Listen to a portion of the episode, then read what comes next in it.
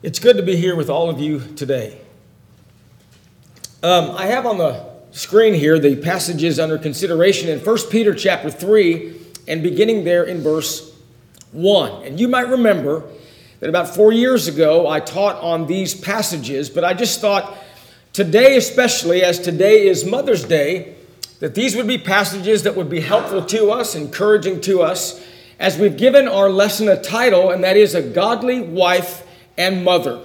Our passages are found in 1 Peter chapter 3, and as we begin in verse 1, we will read Wives, likewise, be submissive to your own husbands, that even if some do not obey the word, they without a word may be won by the conduct of their wives, when they observe your chaste conduct accompanied by fear. Do not let your adornment be merely outward, arranging the hair, wearing gold, or putting on of fine apparel, but rather let it be the hidden person of the heart, with the incorruptible beauty of a gentle and quiet spirit, which is very precious in the sight of God.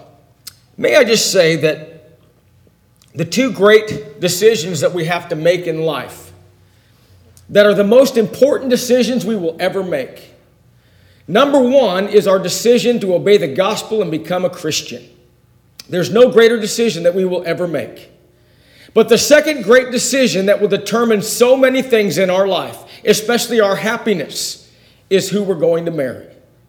And if you, as a man, find the right woman that is a godly wife and godly mother, you are extremely blessed.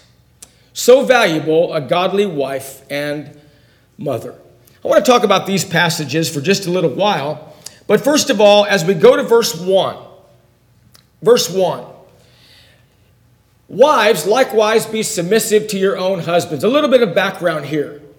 When Peter begins with the word likewise, what he's talking about is a continuation from what he just said. In the second chapter, Peter said to be submissive to civil authorities. He also said masters be submissive to your, uh, or servants be submissive to your masters. So, what he's saying here is likewise, be submissive to your own husbands, and these are talking about wives.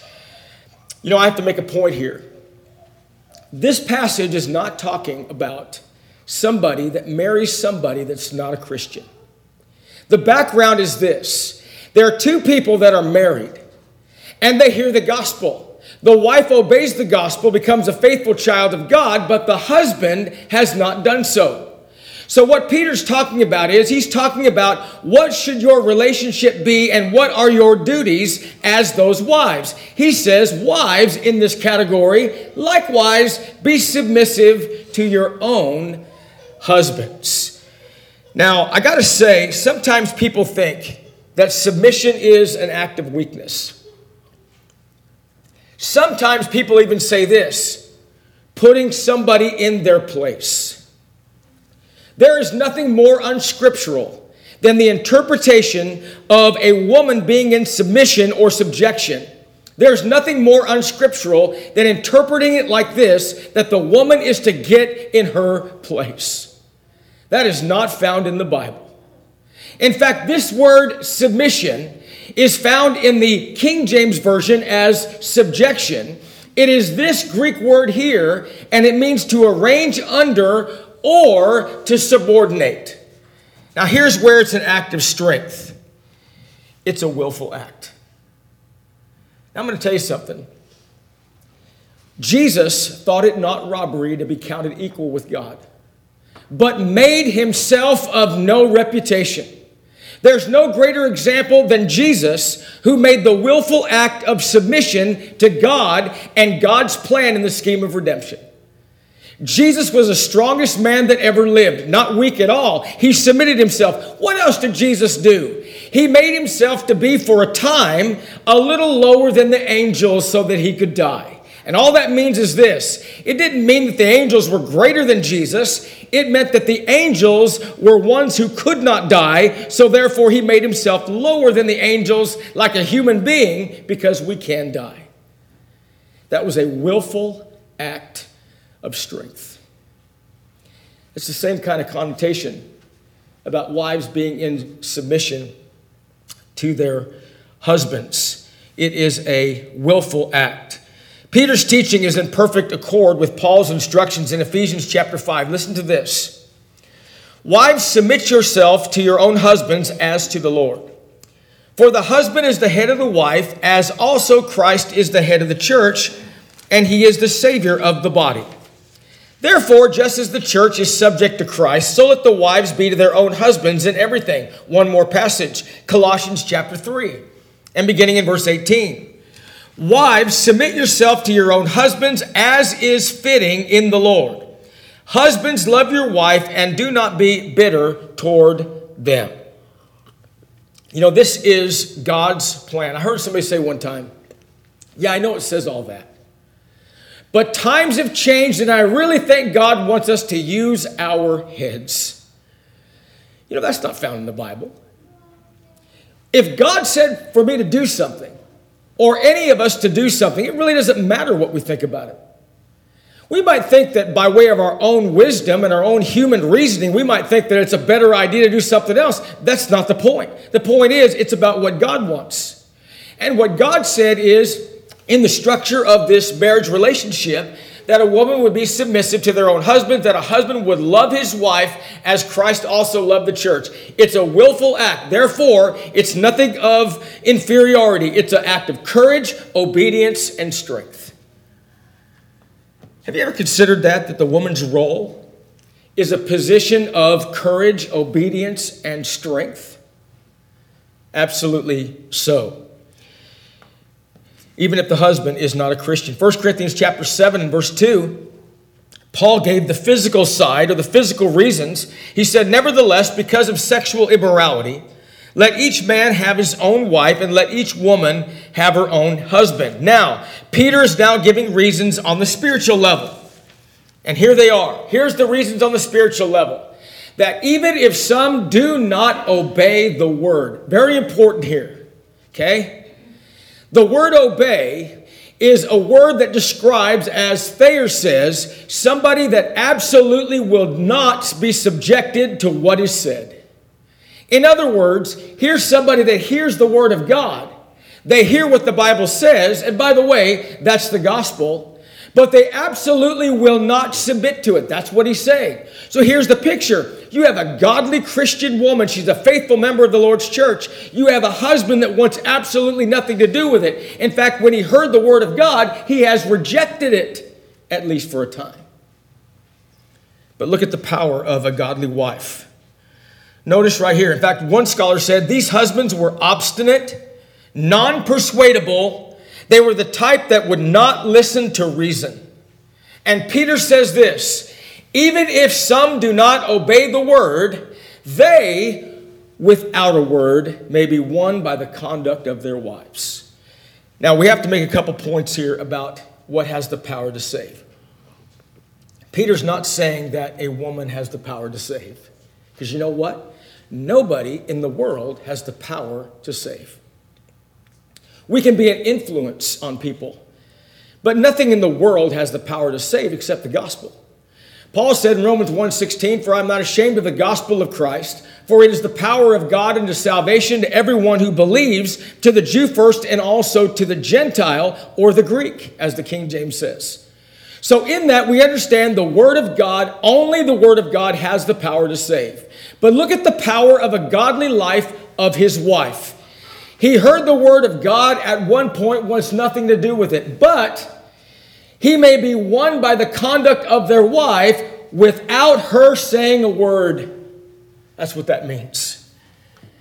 Now, I'm going to tell you, when you look at the King James Version on this passage, it says this that even if some do not obey the word, they, without the word, may be won by the conduct of their wives. And it seems a little confusing.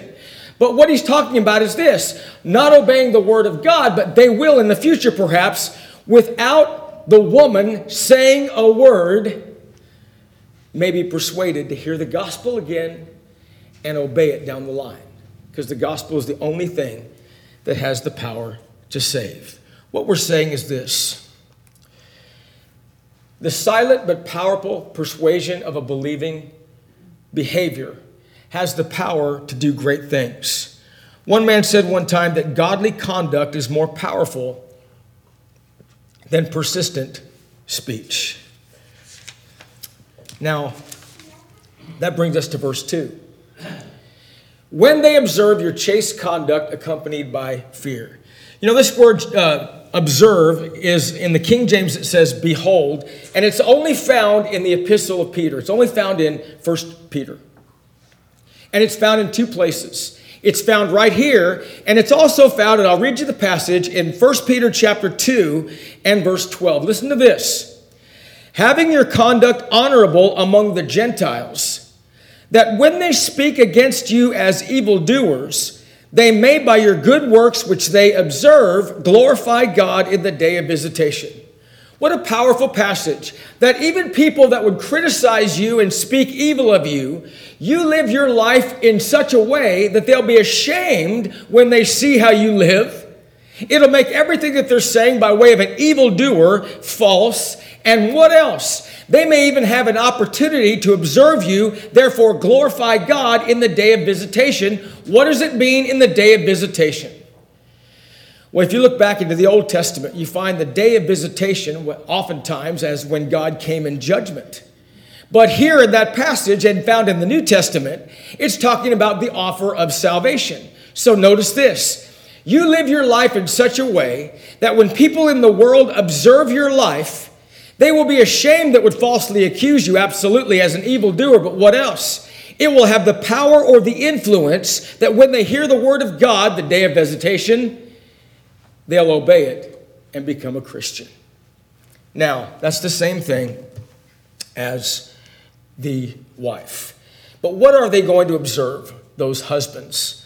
First of all, their chaste conduct accompanied by fear. Chaste means pure from fault, immaculate. And by the way, that doesn't mean perfect. It doesn't mean perfect. Being immaculate means free from accusation.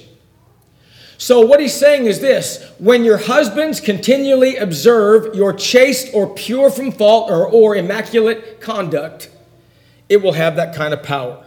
Fear, Thayer says, is the term of reverence and respect. So, in conclusion of that thought, the immaculate life manifested by godly living will be seen by the unbelieving partner who otherwise would never see the Word of God but the Word of God is the only thing that has the power to save, but the godly life of a Christian spouse can lead the unbeliever to respond and listen to the gospel and obey it in the future. All right, all of that is now the foundational portion in general of our lesson. But now we go to verse 3.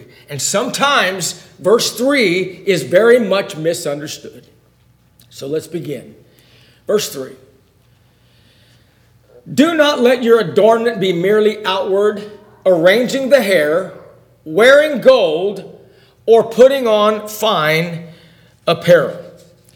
The Christian wife is not to depend on outward adornment to win her husband to Christ. Her adornment rises from within, it comes from what is on the inside. And by the way, what you are in every way on the inside is what you will be on the outside in every way. Sometimes people say, Yeah, I know he does all this stuff, but he has a really good heart. Really? If you're good on the inside, it'll manifest itself as good on the outside. You can't say I am one way when really I'm not. And you can't separate your behavior and your choices and your actions from what you are on the inside. They go hand in hand. So, what he's saying is this You wives, do not let the adornment be merely outward, it's what is on the inside. So, three distinct areas now. Here they are the way she wears her hair, the jewelry she selects, and the apparel that she puts on. Now, here it says the adorn merely outward arranging of the hair, but we also find that that word is to plait or be interwoven or braiding, according to the King James Version. And by the way, this doesn't mean that a girl cannot braid her hair. It's not what that means at all. In fact, I used to say this when Taylor was little. uh, whenever she would have some activity, and need to have her hair braided, I would do it. I could, well, I get it tight. You know, when you grew up braiding horses' tails, you figure out how to do that. That's how I learned how to do that. Braid a tail, you can braid some hair. And I was good at it because I got it real tight, real tight braids. Is that what that's talking about? Is it forbidden for a woman to braid her hair? Absolutely not. Let's notice what it actually means. According to the King James Version, it is called plaiting or broiding, uh, bordering the hair. Now, in um, 1 Timothy chapter 2, and beginning in verse 9, Paul said this In like manner also, that the woman adorn themselves in modest apparel, with propriety and moderation, not with braided hair or gold or pearls or costly clothing, but which is proper for women professing godliness. Now, Evidently, Paul is giving insight into the extravagant excesses among women in the first century Roman Empire. Notice what Mr. Vincent said, and I quote The attendants will vote on the dressing of the hair as if a question of reputation or of life were at stake. So great is the trouble she takes in quest of beauty. With so many tiers does she load. I tried to figure out what that looked like. With so many tiers does she load. With so many continuous stories does she build up on high her head. She is as tall as Andromache in front, which, by the way, was the Greek mythology, the wife of Hector, captured by the Greeks at the, at the fall of Troy. In the front, behind she's shorter, you would think her another person. That's somebody that went out of their way to do something by way of a personal outward look. Clement of Alexandria said this First century women were given to great extremes in braiding and plaiting their hair. Gold and silver were intertwined and twisted within the strands with pearls. Now, this is what Peter and Paul is condemning. Not by braiding the hair. What's he talking about? He's talking about this. He's talking about stacking the hair mile high with all of this show and then interweaving pearl and gold and all of that in it. An outward show. In other words, don't try to win your husband to Christ by the outward show. And I want to make a side point here. This is talking about, in context, somebody that's a Christian trying to convert their non converted spouse. But there's a secondary thought here, is there not? If you're a young lady, don't try to attract a young boy by doing the same things. Let it be on the inward side, and we're going to get more to that in just a minute. But never let it be from an outward show. Paul said, or Peter says, don't do that. Don't let it be that which is on the outside. Now, the wearing of gold. Wearing is to put around or hang down, according to Mr. Thayer. Now, it seems as though, in passing by, that there is a general uh, prohib- pro- prohibition to wearing gold, but that's not the case. That's not the context in the Greek text at all. Wearing gold, it was the adornment of the golden ornaments that were placed around the head or the body. And the Greek text really is talking about that. It's talking about lavish, conspicuous displays of jewelry. The wearing of jewelry is not forbidden for a Christian woman, but gaudy, elaborate displays of expensive jewelry is the same thing as the artificial manner of wearing the hair. And then he says this so don't do that.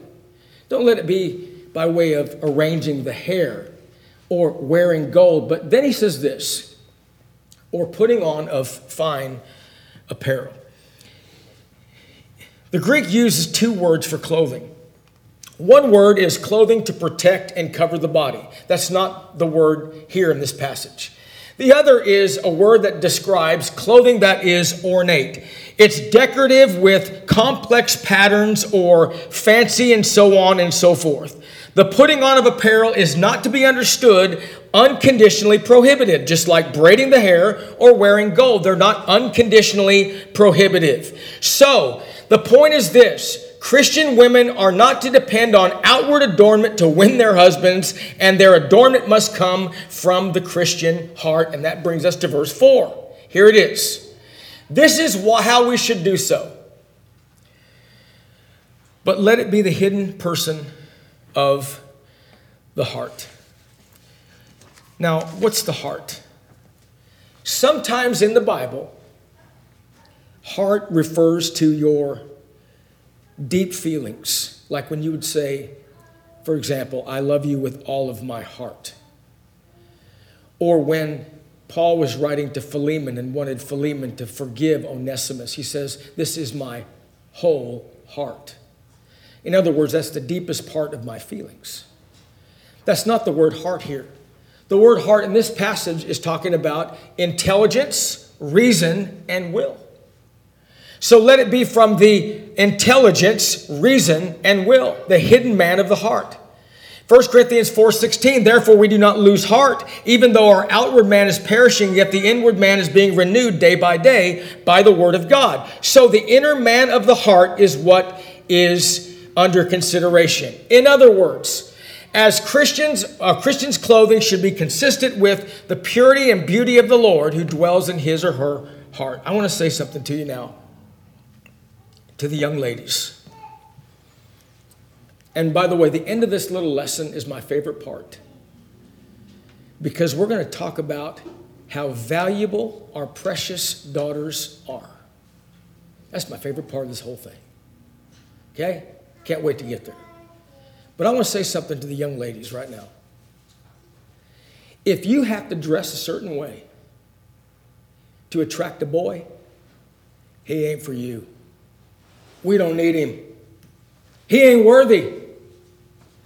And if you feel like you want to do that to attract a boy, a little problem with the heart. We don't want to do that. We want to get our heart right. If a boy cannot look at you and see the inner beauty that you are as a child of God, we don't need him around. He ain't for us. And remember this remember this the hidden man of the heart, what's on the inside, again will manifest itself on the outside. And may I also say this if we're having trouble with being modest, fitting in, and I want to say this too listen, I'm almost 55 years old. It hadn't been that long ago that I was a young person too. And when I was a young person, I know how peer pressures come down and you want to fit in. And sometimes you feel alienated and ostracized because you don't feel like you fit in. I get it. It's sometimes hard to stand and be the outsider, right? I get it. But I'm going to tell you something, folks. If we're having struggles with that, because there is a way to dress that's worldly, there's a way to dress that's immodest. And if we do that and we struggle with that, it's because we're struggling with the heart. Got to fix it on the inside and a precious godly woman is what's important. And may I say this too? Don't ever think you have to settle or compromise. Oh, I better compromise or I'm never going to get a spouse. No, be the Christian you should be. Be the best person that you could be. Let Jesus come forth in your life and others see it, and somewhere along the line, you may find somebody that's worthy of you. I got to tell you, um, I was going to say this at the wedding when Taylor and Wade got married, but I started bawling. I couldn't have done it. I would I, I wouldn't have, I cut it out. She doesn't even know this, but I, I cut it out. And I was going to say that when Taylor was born, I remember, I remember when she came out and I got to go into the NICU unit with her. And I remember I couldn't stop crying. I was so thankful that I had a little girl. And I'm going to tell you something as a dad, I don't, I don't know of a greater gift than have a daughter. I just don't incredible. And I now have a little girl. And I thought, man, there's nobody in this world going to be worthy of that little girl. Nobody. And then when Wade came along, I started praying for it. Because that's the right kind of man that'll see my daughter to understand hey, I loved her first. And God loves her too. And Jesus loves her too and a man that is willing to see those things, that's what's important. They are worthy of their affection, their love, and they're worthy of having those godly women for their wife. Don't ever settle. Don't ever, ever settle. A Christian's clothing should be consistent with the purity and beauty of the Lord who dwells in their heart. Now, I want to say this now. What is the importance of a wife or the importance of the role of a mother and a wife? How important is that that we bring up our daughters to aspire to fulfill that role? And I got to tell you, we spend a lot of time, don't we? We, we, need to, we need to bring up young boys that they'll be teachers in the church. Is that true? Yeah. Well, we need some evangelists. We need some preachers. We got to train those guys to be preachers. Is that true? Yeah. We need to get those guys that want to be elders and deacons in the Lord's church. Is that important? Absolutely. You've heard my series on that, and I said that a person that's going to be a deacon or an elder someday has to purpose in their mind way in advance when they're young to be a godly person and pursue it. Is all that true? Yes, it is. We spend a lot of time talking about the young men because of this passage right here. Psalm 144 and 12. That our sons may be as plants grown up in their youth. Is that true? Absolutely true. Absolutely true. In the Hebrew, by the way, you know what it says in the Hebrew? It says they'll be grown large in their youth. The meaning, the direct meaning of that is they'll become stout, strong, and vigorous and well formed even early in life. One scholar said it like this he offered this paraphrase. I love this.